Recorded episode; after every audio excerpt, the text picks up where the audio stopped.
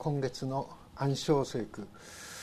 詩編の9編の一節について、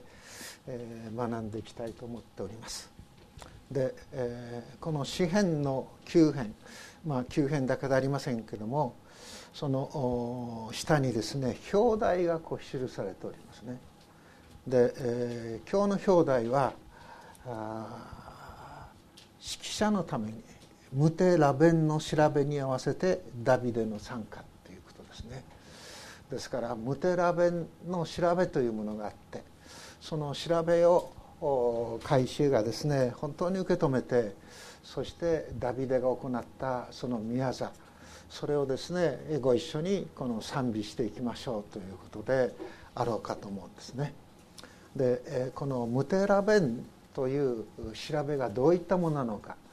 まあ、諸説いろいろあるんです。ある人はですね「ムテラベン」というのは息子の死という意味なのでこの、まあ、その家にですね、えー、亡くなった人がいた時にそれをですね周囲の人たちが集まって慰めるようなそういう調べではないのかと言ってみたりですね。いやそこにとどまらないだろうと。この詩篇をですねまた旧約聖書をよくよくこう見ていく時に、えー、この表題はですねその旧編全体の調べを表す場合もありますけども多くありますけどもその前の前編ですからこの場合はですね詩編の8編ですね。その8編を受けてそして詩編の8編が伝えていることをですね共に喜びながらまた詩編の9編に続けていくそういうこのところではなかろうかっていうふうにもこう言われているんですね。で、えー、そのようにこう取っていきます時にですね「えー、ムテラベン」ということ「ムーツ」というところからその死というところが出てくるんですけども、えー、ただ単に息子の死っていうだけじゃなくていわゆる勇者のまた戦う者のですねそのいわゆる死がですねここで、えー、触れられているのではなかろうかということなんですね。そしてその死はですね、えー、亡くなったこと殺されたことはですねどこに、えー、関連してくるかというと八編のですね二節のところで「あなたは幼子と血のみ子たちの口によって力を打ち立てられた」とこう書いてありますけどもこの幼子と血のみ子たちすなわちその幼子にしろこの緑子にしろ彼らはですね親のあるいはまた私たち人間の手がなければすなわち支えがなければ存在することのできないある意味ではね本当に弱く儚いそういう存在ですね。でもそういう人間的な目から見るならば弱く儚い頼りにならないそういう者たちをも主はあえて用いて神の御心を神の御業をそこに表したのではないか。それゆえに主のですね素晴らしい苦しい御業を崇めていこう称えていこうというふうになるのではないかと。これはですねイギリスのこの進学校といいましょうか宣教師を養成する学校があるんですがその校長をしていたレスリー・マカウという人がですねそういう説をこう述べているわけなんですが大変にそういう意味ではこの詩篇を読んでいく時にですねその下に書かれてある「何々調べ」今回の場合は「ムテラベンの調べ」えー、ってありますけどもある場合にはですねいろんなことがこう出てくるわけですね。発編の場合ではですねここに書いてあるように「ギテトの調べ」っていうふうに書いてあります。このギテトの調べというのはどういうことかというとブドウ絞りブドウをですね刈り取ってそして絞ってそしてブドウ酒を作りますね。そういう時にですねブドウ絞りそれはですね人々が特に女性たちがそこの器の中にですね、えー、この入ってそして足を踏みながらブドウを潰すわけですけどもその潰す時に歌う歌それが義手との調べではないかというふうにもこう言われている。ですから詩篇はですねイスラエルの人々にとっては自分の国の歴史の中であるいは自分の今のこのさまざまな暮らしのですねこの中でこの実際に起こっていること実際にこの言われていることそれらを受け止めてそして歌を詠んでいくというそういう意味合いがそこにあるんだろうと思うんですね。ですからあそのようにしていきますとですね詩篇がとても生き生きと私たちの心にこう迫ってくるのではないかとこう思います。で、えー、具体的にはですねこのどういう調べなのかムテラベンそれはどういうことなのかそれはサムエル記第一のですね17章に詳しく書いてあるんですけどもあのイスラエルのですねこのいつも圧迫していたそのペリシテという人たちのあの国があります。ペリシテ。そこからですねパレスチンパレスチナという言葉もこう出てくるんですけどもそこのペリシテの国とイスラエルが戦っていた時にペリシテからですね代表戦士ゴリアテというんですけどもね巨人ゴリアテと言います。もう6キュビット半と言いますから、まあ、3メートル近い身の丈がありますね。そしてそのかぶっている兜の重さもですねもうかなり重い五十数キロあったでしょうかね。そして投げやりにしろですねにしろすごい武装をしているゴリアテがイスラエルの前に現れてイスラエルに戦いを挑むわけですよね。さあお前たちの中から誰かですね代表選手を起こそう起こしてみろ。そして俺と戦おう。もし俺が負けたならばペリシテはですねお前たちのこの奴隷になるでも俺が勝ったならばお前たちはですね俺の私たちの国の奴隷となるんだということで戦い行われるわけですよね。でその時にですねイスラエルの人は誰もゴリアテに戦おうとはしない怯えていたわけです。でそこにダビデが少年ダビデがですねやってくるわけですよね。そしてダビデはその状況を見て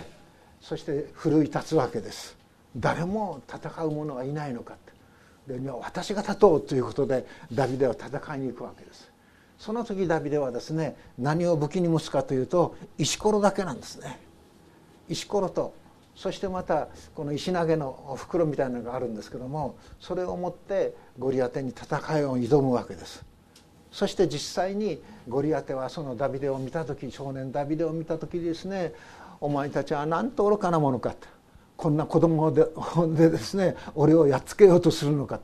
もう少年ダビデをですねこの何て言いましょうかあざけるわけですよね。でも実際に戦いの場に及んでそして少年ダビデがですね投げた石がこのゴリアテの額に当たって食い込んでそしてゴリアテは倒れてしまうということで、えあります。ですからその時のその折の勝利をですね祝っているそういう歌ではないのか。新八編はね。そしてそれを受け継いでこの旧編が書かれているのではないか。というふうに理解しようというのであります。でこの詩編を読んでいく時にですね、えー、その折々にセラという言葉も書いてありますね。何々そしてセラ。で普段はですね聖書朗読の時はそういうセラとかそういうことは読まないでずっと本文だけ読んでいただくようにするんですがこのセラっていうのはどういう意味かというと休止符なんです。休む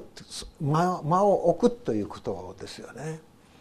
えー、でこの9節の場合にはですねこの9節の17節16節のところですけどもセラの前に「日が4」という言葉がありますね。その「日が4」というのは厳粛な思いを持ちながらその休止をしましょう厳粛な思いを持ってこの静まりましょうそういう意味になるようです。で私はですね先ほどいろんな歌をこう皆さんと一緒にこう歌ったでしょその歌った中にですねやはり今のスコア楽譜の中でも休止の記号を表すのがありますね。その長さ。ものすごく長く休みましょうとかですね、えー、その半分ぐらいの休みにしましょうあるいはちょっとだけ間を置くだけの休みにしましょう。そういうあの記号がありますね。でそのようなものが実際に聖書の中でセラとかあるいはまたその休む場合もですねどういう思いを持ってあの間を取りましょうかそこに「日が四」とかですねそういう言葉がこう出てくるようであります。で、えー、この詩篇はですねそういった意味で大変ヘブル語のですね特徴を用いながら技巧的にこの詩が作られています。でこの詩篇の9編はですね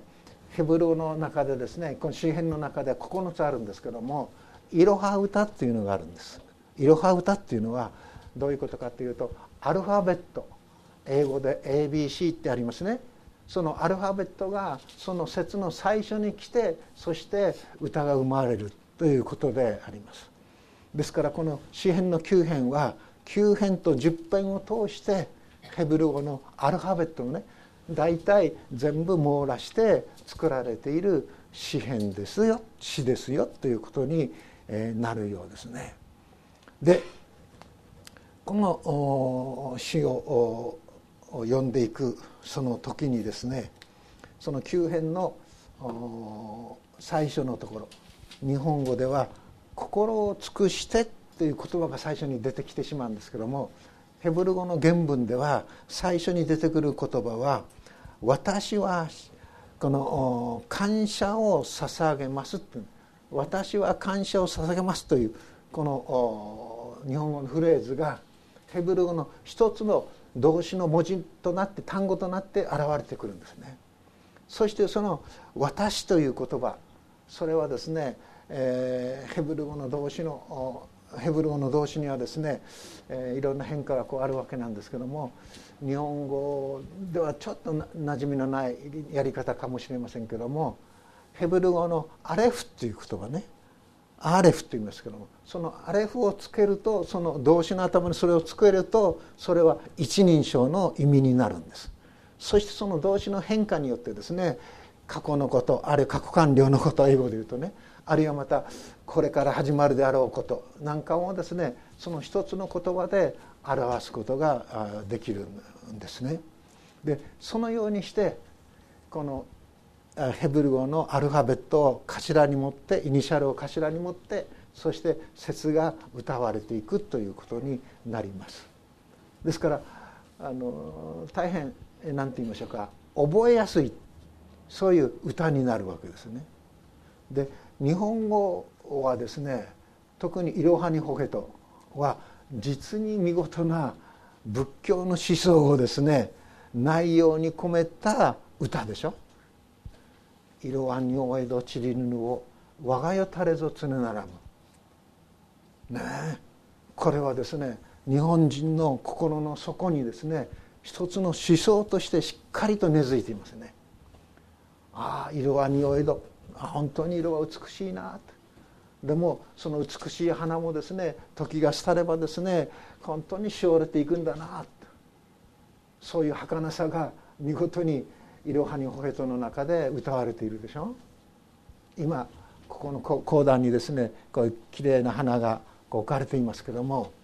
この花を受けたあの生けた人がですね一番心配したのはちょうどここにですね紫陽花がありますね。紫陽花はなかなか水を吸いにくいんだそうです。枯れにくいんだそうです。枯れやすいんだそうですね。でそれで花を生ける時に紫陽花の根元を切ってあるいはその切ったところを少し焼いてね、えー、その水があの吸いやすいようにして、えー、生きてくれたところです。ですから今日朝来た時にですねこのアジサイがね枯れてないかどうかちょっと心配したようですね。でもアジサイとしてここに植えられているわけでしょ。ですからまたここにはこの紫のラッパ水仙みたいなこのありますよね。でそれの花この花の名前は何ですか？って聞いたらこれこれこれこれでっつっていうふうに教えてくれたんですね。私はそれを週報にずっとこう書いてあったんですけどもその週報を石のその石のところ置いてきたもんですからちょっとまだあの言えないんですけどもこのバラの黄色いのも見事な黄色さですよね。でもしおれていくでしょ？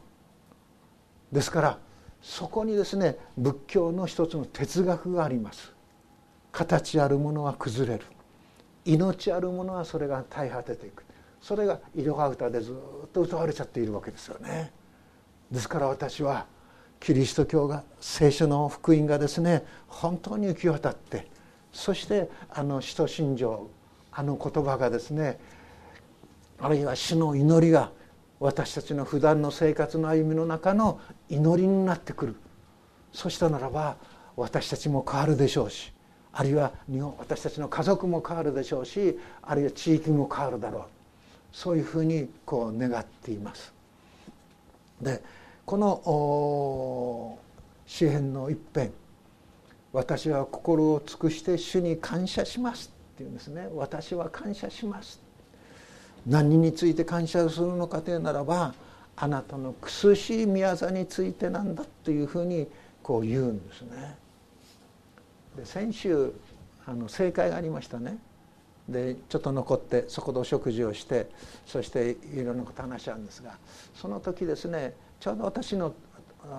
隣にですねこの急編の一編を作曲した方があの来てくださったのでちょっと尋ねることができました。でどういう思いでこの詩編の急編にですね曲をつけようと思ったんですか？あるいはその中でどのフレーズが一番心に響いたんですか？っていうふうにこうお聞きしましたならば「苦しい宮座」ということに心がこの動いたっていうんですね。苦しい宮座ということを思った時に本当に主は苦しい宮座をその人にあるいはその家族に与えていてくれるんだっていうふうな思いが起こったんでしょう。でそれで曲を作られたっていうようなことをこう言っていました。でこの「クスシーミヤザ」という言葉あヘブル語でですねニフラーオスっていうんです。ニフラーオス。クスシーミヤザ。も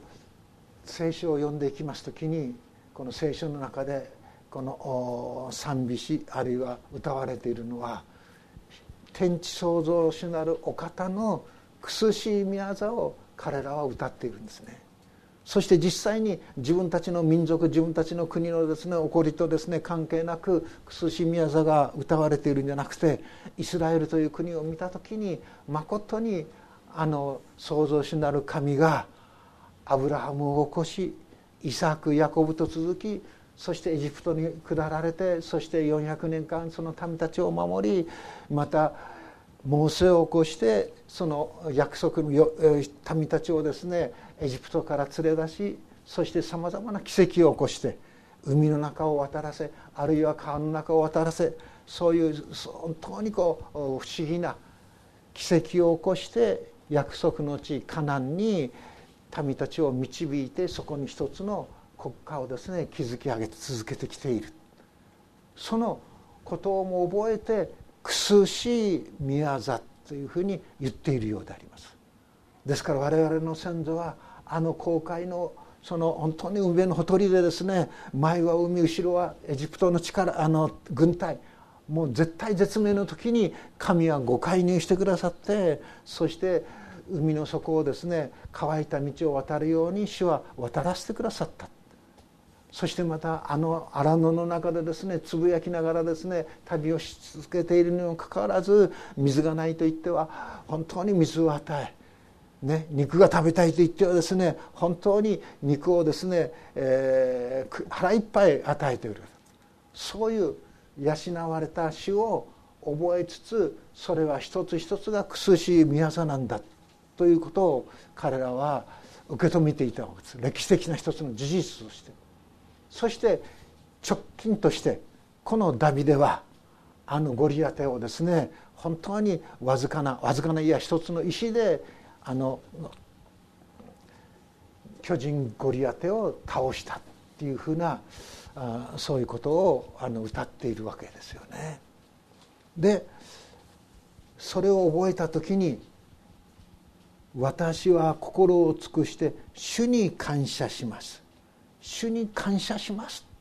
しかもそれはですねただ単に感謝しますと口先だけではなくて心を尽くしてということです。私たちの心と思いと力と全てを持ってということであります。そして全てを持って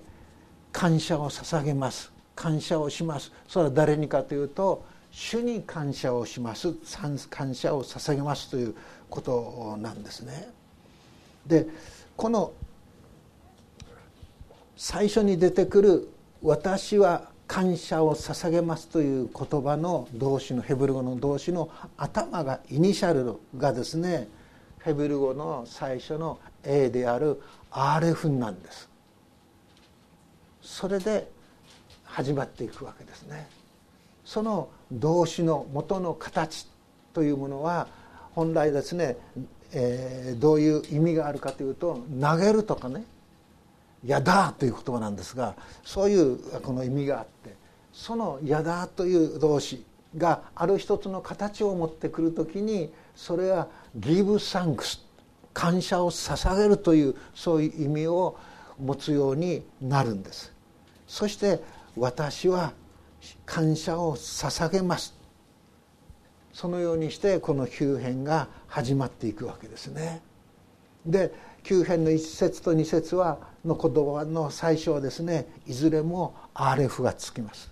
そして3節4節の言葉の最初はですねあのあのベースあのアルファベットでいうと AB の B というふうにこうなっていくんです。そういうふうにしてあの詩編がですね旧編がこの10編に行ってヘブル語のこのイニシャルを持って詩が作られていくということになっていくわけなんですね。そしてそれはですね私は心を尽くして主に感謝します。その後にあなたの苦しい技を余すことなく語り続けます。その苦しい技というのが出てくるんですがその前に語り続けますということが出てくるんです。語るということ。これはですねある意味では難しいことなんですでこの「語る」という言葉のもともとの意味はですね宣言するとかね公にはっきりと告げますというそういう意味の言葉がここでこの言われているわけなんです。で聖書を読んでいきます時にですね不思議に思うことはどういうことかというとあの預言者イザヤ書の中に書いてあるようにですねイザヤを神様はですねこの招きますね。そしてイスラエルの民たちに私の言葉を伝えるものになってほしいというんです。でもその時に神から言われる言葉はあなたが伝えてもあなたが語っても民あなたの民はですね耳を塞ぐだろうあなたがですねこれを見なさいって言ってもですねイスラエルの民は目を閉じてしまうだろう。だからといってあなたは語ることをやめてはならないって言うんです。あなたの語るその内容に民たちが耳を塞ごうがあるいは目を閉じようがあなたは語り続けようって言うんですね。これはしんどいですよね。そしてあるいはまたエレミア書などに行きますとですねエレミアはねもう神様の言葉を語りたくないんだって。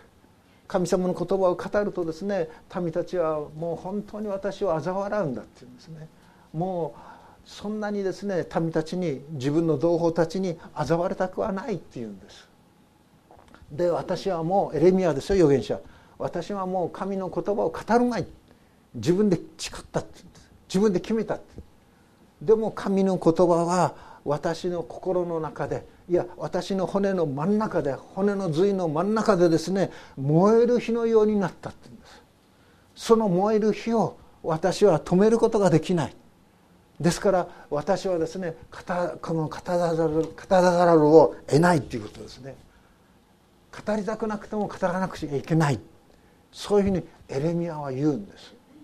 そしてまたそれはどこにつながっていくかというとイエス様にもつながっていくんですね。イエス様はですね多くの人たちの前にですねあの三条の水訓のようなそういう御言葉を語っていきますよね。でもある時弟子たちがですねイエス様のところにやってきてイエス様が語るのがですねいろんな例えを持って比喩を持って語るもんですからなぜあなたはイエス様はズバリとね直接的に語らないのですかなぜ例えを持って語るんですか例えっていうのはある真理をですねある何者かによって例えることによって明らかにしないんでしょ。はっきり語ってくださいっていうふうに弟子たちはイエス様に言うぐらいですよね。でもそれに対してイエス様は何て言うかというと私は例えで何を語るかというと神のことについて語るけどもそれをですね理解することそれを悟ることはあなた方の仕事ですよ。あなた方の生き方ですよ。あなたの心のありようですよ。ある意味はですね突き放すような言い方をするんです。そして有名なあの種まきの例えっていうのがあるでしょ。種っていうのは何かというと神の言葉だっていうんです。種をまく人がですね畑に出ていった。その時に種をもうまきまいたってまき散らしたっていうことですね。ある種はどこに落ちたかというと道端に落ちたっていうんですね。で道端に落ちた種はどうしたかというと鳥が来てカラスが来てそれ食べちゃったっていうんです。である種はどこに落ちたかというと岩地に落ちたっていうんです。土の薄い岩地に落ちた。それはですねすぐ根を出したけども根がしっかりと土の中にこの入っていかないのでそしてすぐに枯れちゃったっていうんですね。ある種はどこに落ちたかって茨の中に落ちたっていうんです。茨の中に落ちた種は本当に芽が生えていったっていうんですね。でもその茨で塞がれて実が結ばなかった花が咲かなかったということのようですね。そして 4, あの4番目には余市に落ちたっていうんです。余市に落ちた種はどうしたかというと本当に30倍60倍の実をですね結んだっていうんですね。これは何を意味するのか。どういう意味ですか。弟子たちはイエス様に尋ねるんです。さすがのイエス様もね突き放さないんですね。お前たち自分で考えるとは言わないんです。でどうしたかどうしたかというとちゃんと例えの意味を教えてくれたっていうことでしょ。それはマタイの福音書の中にもこう出てきますよね。種まきの例えマタイの13章というところに出てくるんですけども。そしてどういうことかというと道端に落ちた種っていうのはもう聞いてもねそんなもの俺と関係ないって言ってですねもうそれ以上聞こうとしない。そういう人たちはですね鳥が来てその種を食べちゃうように悪しき者が来てみんなもうなくなってしまうっていうんですね。土の薄い岩地に落ちた種っていうのはどういうことかというと自分の中に根がないのでそして種がですね生えていくけども実を結ばないっていうんです。自分のうちに根がない。だからすぐつまずいちゃって言うんですね。信じてもなんかですね「あんたどこ行くの？今日は」って「うん。今日はちょっとあそこで行って。教会です」と言えなくなっちゃうんです、えー、私ちょっと今朝ですね、えー、なんかちょっと吹き出しちゃったんですけどもうちの奥さんにね朝ごはんもうちょっと簡単なものを食べてそしてあのこちらへ来たわけですよね。で、えー、私がちゃんと服に着替えて、えー、出かけようとしたんですねそしたら家内なんて聞くかと「あなた今日どちらに行くんですか?」って言うんです「今日どこちらに行くんですか?」もうグッと。今日日曜日ですから教会に行きますよって言ったの。ああそうですかっていうようなことですよね。で「いってらっしゃい」というような感じですなんか寂しいですよね。かなりこう記憶力というものが落ちてきています。ですから一緒にね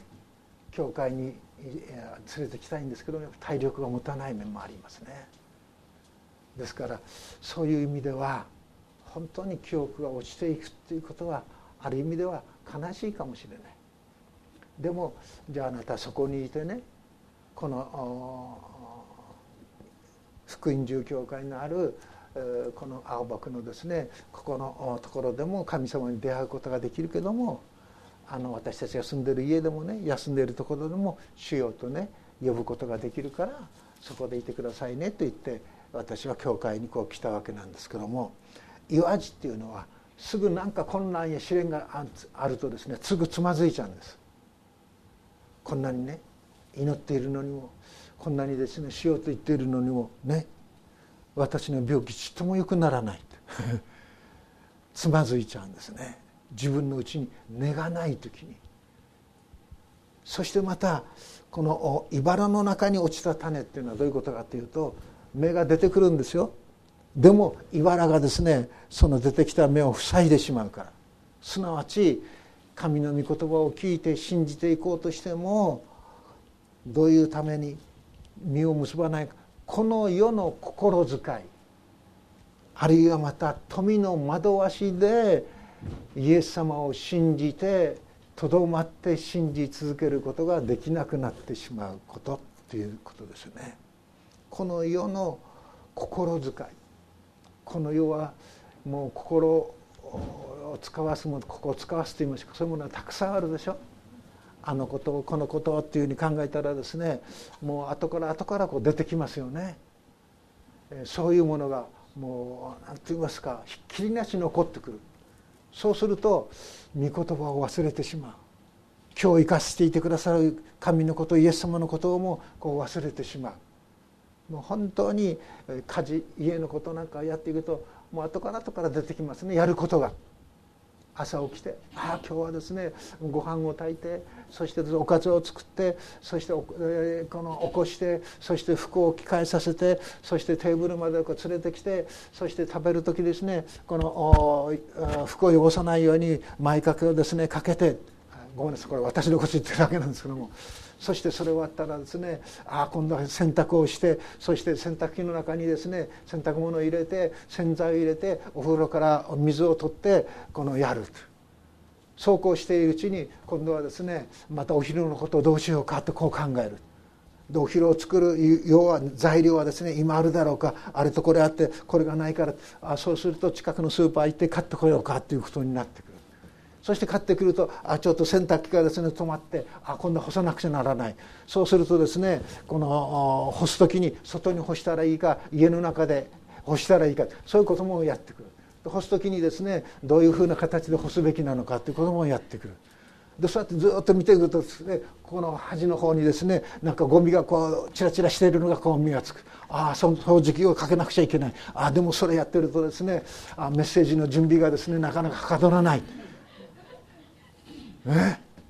昨日の図はですね今日の皆さんのコラム書きましたけどもあのコラムを書くのにですねもう書いては消し書いては消しなんですなかなかファッと見せない。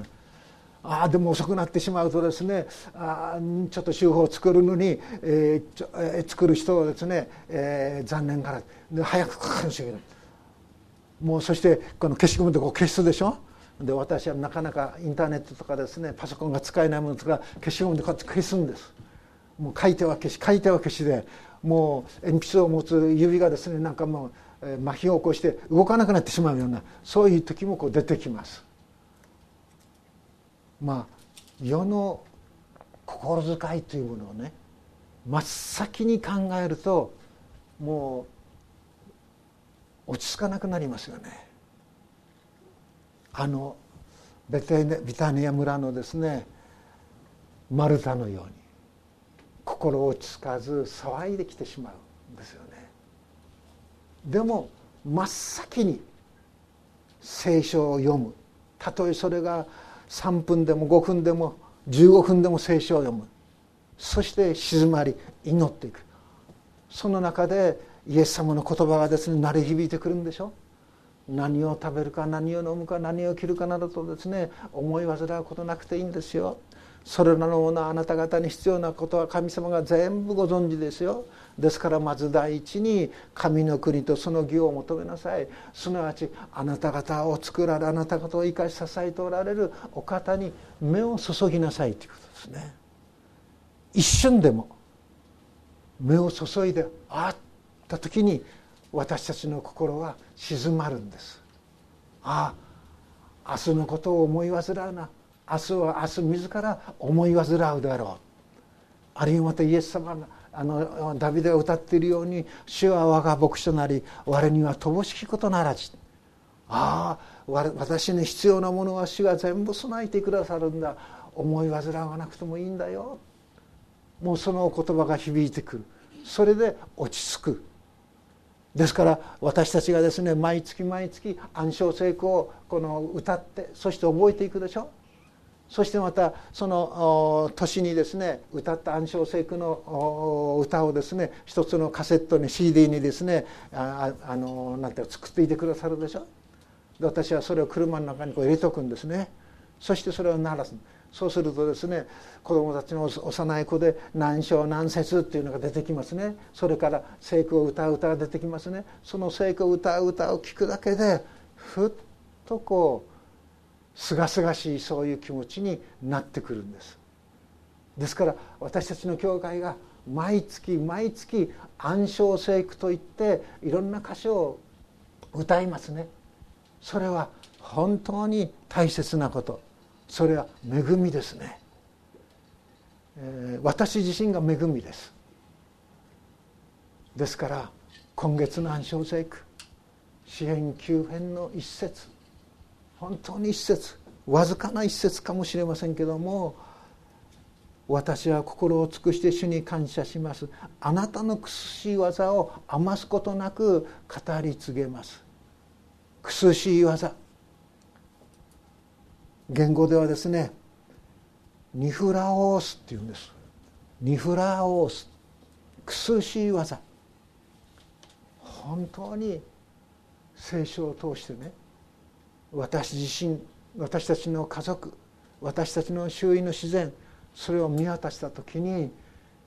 神様の苦しい見ての技に満ち満ち溢れています。ですから詩篇の発編でこの作者は何て言ってるかというと「あなたの指の技である天を見あなたが整えられた月や星を見る」って言ってるんでしょ。あなたの指の技である天を見天を見上げていく時に本当に神様の指があるいは神様の技がどんなに苦しく素晴らしいものであるかあなたが整えられた月や星を見る時にまことに月はですねそしてまた星々はですねその季節その時間に応じて輝き光っていますよね。昨日も夜雨が止みそして風も止みそして昨日の夜月がですね満月のように空に輝いていましたね本当に月や星を見る時に神の御手の技がどんなに苦しく素晴らしいものであるのかつくづくとですね教えられますねですから家内に「今日の夜で月は綺麗だよ」って言ったんですそうしましたらですね家内も起きてあの立ってそして玄関を開けて月をしばしわずかですけどもこの見上げていたようですね。そのようにですね私たちの周囲は神の作られた全てのものでですね恵みが満ち溢れています。信じる者イエス様を信じる者にもイエス様を信じない者にもそれをイエス様はどう言ってるかって正しいものにも悪しきものにもって言ってるでしょ？恵みは満ち溢れているんです。先ほど言いましたようにこの草花の中にも創造主なる神のですね苦しさが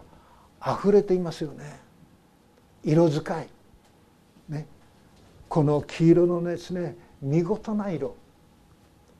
このですね紫陽花もうちょっとするとですねこの紫になってくるんでしょうか白いのになってくるんでしょうか。この葉っぱのですね本当に青々としたもの。そこに創造主なる神の技が見ますね。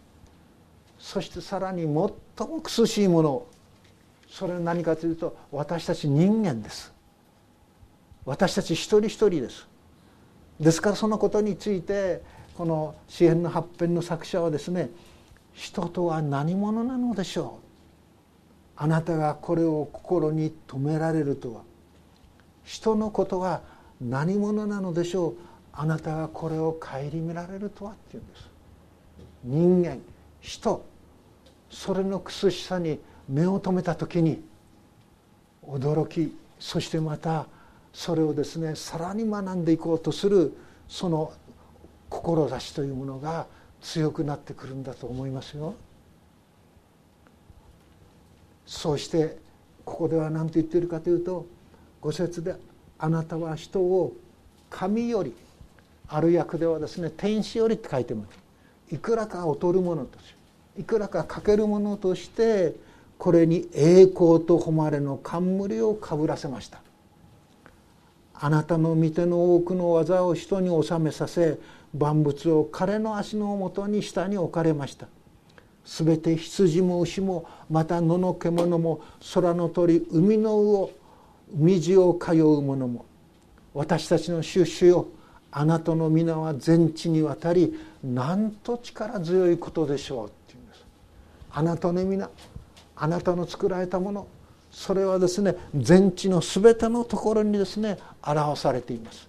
それはですね過補足ですねあるかないかではなくてですねはっきりと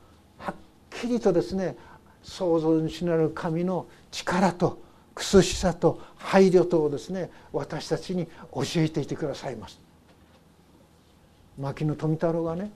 雑草という草はありませんって言うんですね。雑草と言われる一つ一つの草にも名があるんです。その名をですね私は求めていきたいんです。突き詰めていきたいんです。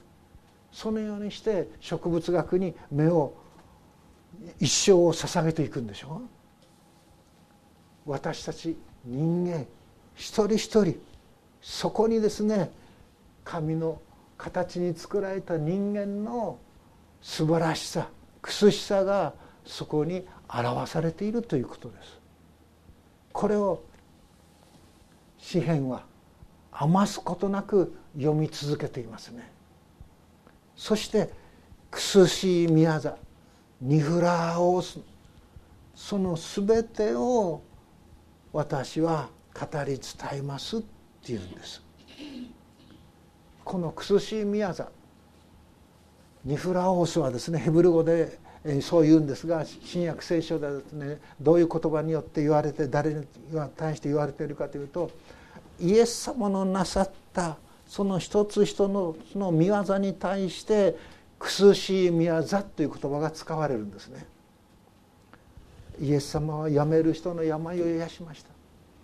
あるいは目の見えない人の目をですね開いてくださいました。足内の人々の足をですね本当に立たせてくださいました。そういう苦しい宮座をイエス様はですねあのエルサレムであのイスラエルでですねいろいろなところで表してくださいました。そしてそのことをですね子供たちは幼子たちはこのエルサレムの神殿の中で宮の中で喜び踊るんですね。ダビデの子に干さないダビデの子とのイエス様ですね。イエス様は素晴らしい歌うんです。しかもその歌はですねあのか細い歌じゃなくてですね叫ぶように歌うっていうんです。イエス様は素晴らしいっていうこと。それをあの成熟さを元とするこのエルサレムの宮の中で子どもたちは歌うもんですから大人たち特にその宮の指導者たちエルサレムの神殿の指導者たち最司長あるいは立法学者たちは疎ましく思うんですね。で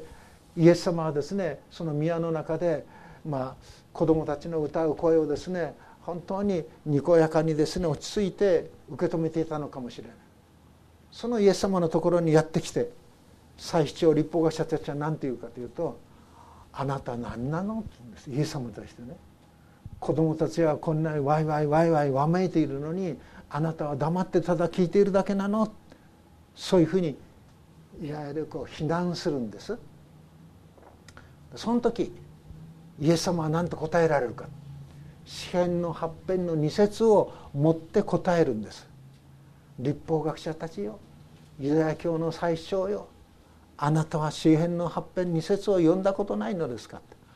あそこに神はね幼子と血のみ子たちによって力を打ち立てたと書いてあるじゃないですか神は神の国は神の救いの宮沢は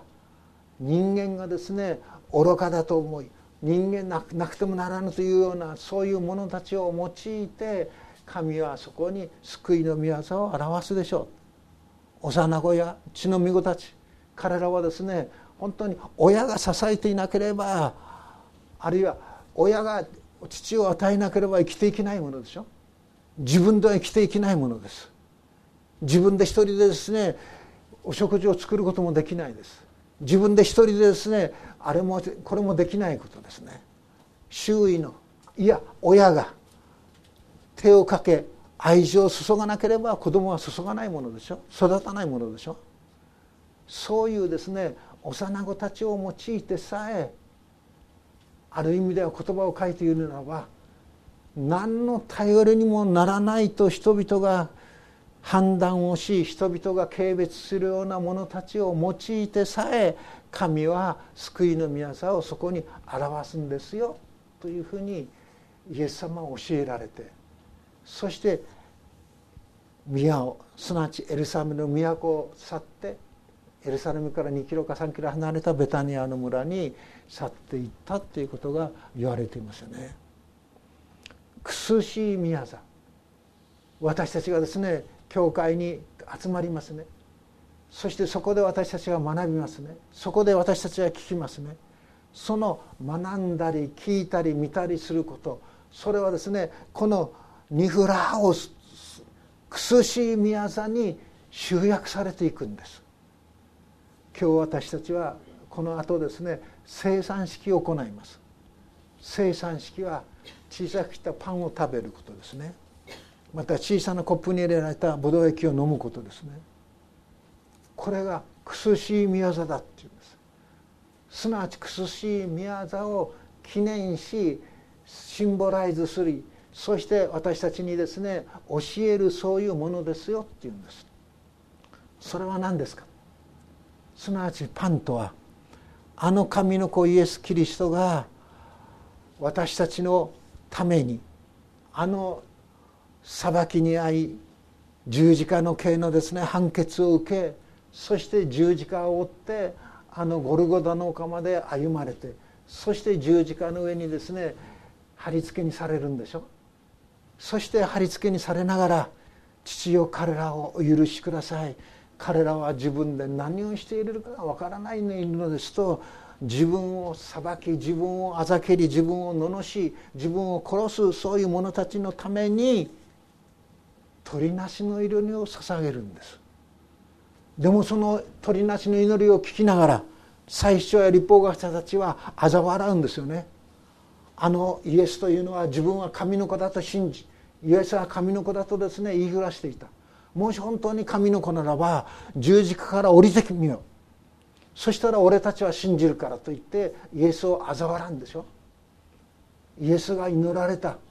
父よ彼らをお許しください。彼らは自分たちが何をしているのかわからないでいるのですと本当に人間のある意味では霊的な盲目さをも憐れんでそして鳥なしの祈りを捧げておられるイエス様。そのイエス様をですね人々はあざけるんですよね。でもイエス様と同じく十字架につけられた2人の強盗のうちの1人はそのイエス様のお姿を見て霊的な目が開かれてそしてイエス様にですねイエス様あなたが御国の位にお付きになる時には私を思い出してくださいって言うんです。実に謙虚な実に謙遜な祈りですよね。私を救ってくださいと言わないんです。イエス様御国の位にお付きになった時には私を思い出してください。イエス様私があなたの十字架のそばでやはりですねもう本当に十字架にかけられても致し方ないようなそういう犯罪を犯したこのものをも主よちょっとでもいいから思い出してください。そういうことでしょ？それを受けてイエス様はあなたは今日私と共にパラダイスにいるのですと言ったんです。あなたは今日私と一緒にいるんだって。私が神の国に私が御国に私が天国に私が神のですね祝福の中にいるようにあなたは私と一緒にパラダイスにいるんだって言うんです。それがイエス様のお約束ですよね。あの苦しい苦しい中でさすがのあのイエス様がね十字架の上で「我が神我が神どうして私をお見捨てになったのですかと叫んだ。エロイエロイレマサバクタに叫んだんでしょ。どんなに苦しかったか。肉体的なそういう苦しさもあるでしょう。しかしそれゆえにその魂においてその霊的な存在において父なる神に裁かれてそして読みに下る。絶対的なそういうですね真っ暗闇の中にいる自分の姿を思い出してどうして私をお見捨てになったのですか。神に捨てられて当然な私たちの人類のそのうめき叫びをもイエス様は味わわれるんですね。